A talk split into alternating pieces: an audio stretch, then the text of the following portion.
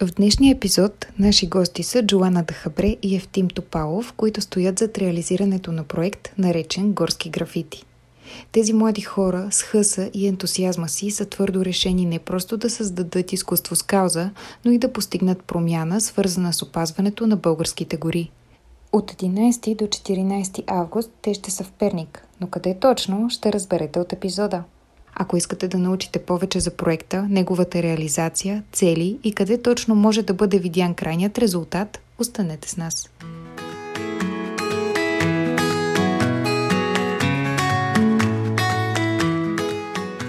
Джо, нека започнем от самото начало, като ми разкажеш откъде започна всичко, как всъщност се появиха горските графити. Самата идея за подобен мащабен проект започна от едно първоначално хрумване за изрисуване на публична стена в Шумен. Броени дни след това до мен достигна информация за програма за финансиране на младежки екопроекти в Перник. И тогава си дадох сметка, че благодарение на приятелствата с активни младежи от цялата страна, които бях завързала по време на многото различни проекти, в които съм участвала до момента, както и фактът, че 2022 година е Европейската година на младеща. Това са предпоставки подобен проект да се реализира в повече български градове. Освен изкуството, темата за гората е друга сфера и всъщност за това бяхме единодушни за избора на тема на графититура.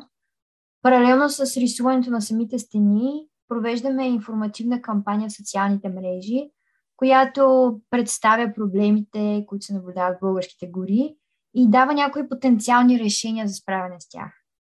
В Инстаграм ще ни откриете като Wildfire графити, а във Фейсбук като горски графити на кирилица. А коя е крайната цел на проекта? И всъщност само ти ли стоиш зад реализацията му? Горски графити е пресечната точка между уличното изкуство и казата за опазване на българските гори – Бих казала, че крайната цел на проекта е да оставим след себе си изкуство, което да задава въпроси и да съдържа в себе си отговорите на тези въпроси. В този ред на мисли аз много харесвам търфопоста в на 38 Оло Васил Априлов, който ти ми изрисува в София. Около самия търфопост има много зеленина, трева, храсти, дръвчета пълен контраст се явяват пламъците, които са обгърнали трафопоста и сякаш заплашват да подпалят цялата околност. Така на подсъзнателно ниво графитът внушава на хората кое е правилно и към какво трябва да се стремим и кое е грешно и представлява заплаха за природата и съответно за нас. Вярвам, че в това се състои силата на изкуството и за това то трябва да е отправна точка. Да, проектът ни няма да реши проблемите с обезлесяването и замърсяването, но пък той им дава гласност и привлича самишленици в борбата за опазването на българските гори. И като казах самишленици, да се върна на въпроса ти, не съм сама в организацията на проекта. Тим Топалов е главният съорганизатор и художник. Диди Ангелова от фундация Visionary е неотлучно до нас от самото начало Проектът се реализира с пряката подкрепа на ВВ в България. Списание Wimeter също ни помага по всевъзможни начини. На локално ниво работим с активни младежи и младежки организации. В Шумен ни съдейства Моника Стефанова от Общински младежки съвет Шумен. В Перник работим с Алек Юрданов от Консултативният съвет за младежки политики, а Бургас, наш самишленик и партньор е Габриела Славова от Бургас Харесва младите. Без тяхната подкрепа проектът нямаше да се осъществи, поне не в тези си мащаби. Ма ти защо реши да вземеш участие в този проект? С какво е важен той за теб? На първо място, защото страшно много обичам да рисувам стени. Още от тинейджерските години главен приоритет в живота ми е да рисувам стени. Просто е като едно маниакално хоби но то като такова изисква много пари и много ангажиране и е малко трудно като тинейджър това нещо да го правиш, да намираш ресурсите, времето, както и самишленици и си остана като една полусбъдната мечта. И тъй като в момента се намирам в една по-напреднала фаза на артистичното и професионалното си развитие. И тъй като вече най-сетне имам стабилен човек, който може да ми помогне с нещата, които аз не мога да правя, а именно Джоана, най-сетне се получи така, че мога да правя големи стени, които да са не просто за лично удоволствие, ами и да изпълняват втора функция, която е да ми дават лично удовлетворение от това, че правя нещо не просто за себе си, за моето удоволствие, ами за подпомагането на важна за мене, а надявам се не само за мене кауза, която е опазването на българската природа. Разкажи сега малко повече за самия процес на работа. Как избираш какво да нарисуваш, откъде черпиш вдъхновение за това изкуство с кауза? Като за начало ние стигнахме до специфичната рамка на три проблема, които засягат българските гори, а именно горските пожари, незаконната сеч и замърсяването. След което, когато вече сме избрали градовете, в които да рисувам, Джоана проучва кой от тези три проблема са най-силно изразени в този град и в околията. И след това вече, като имаме зададена тема, в случая в Шумен беше горските пожари, аз започвам да мисля какво да нарисувам, да експериментирам и след няколко дена проучване, игране и лутане, накрая се заформя визуализация на темата и накрая има завършена скица.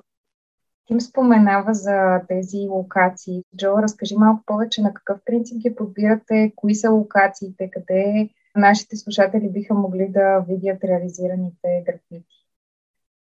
Основно взимаме под внимание два фактора. Кои са районите, в които се наблюдават горски пожари, незаконна сеч или замърсяване и в кои градове има активни младежи, които да ни съдействат на локално ниво, защото това е изключително важно, за да се реализира проекта. Още в началото стана ясно, че почти по цялата територия на България се наблюдава поне един от следните проблеми, а на повечето места дори всички. Затова критерият за активните младежи, младежки организации и съвети също оказа голямо влияние. Друг важен фактор се оказа и в кои общини вече има отношение към опазването на горите или уличното изкуство, за да можем по-лесно да си сътрудничим с самата администрация. До този момент имаме два завършени графита, като темата им са горските пожари. В средата на юли бяхме в София, нещо, което вече споменах. Там изрисувахме търфопоста в 38 Олова Васил Априлов. В края на юли Тим изрисува едно доста внушително пано, което съвсем скоро ще бъде изложено в драматично куклен театър Васил Друмев Шумен, близо до който протече и самия творчески процес и всъщност затова решихме да си остане там на място и да бъде изложен за посетители. В периода от 11 до 14 август сме в Перник, където проектът ни е част от инициативите за 12 август, Международния ден на младеща. Ще ни откриете на улица Софийско шосе, точно след кръговото в квартал Иван Пашов. След това се отправяме към морето в Бургас. Там все още се двумим между две стени, едната в парк Ветрен, а другата в центъра на града. Тук темата е замърсяването на природата и заплахата за биоразнообразието в горите в района на Бургас.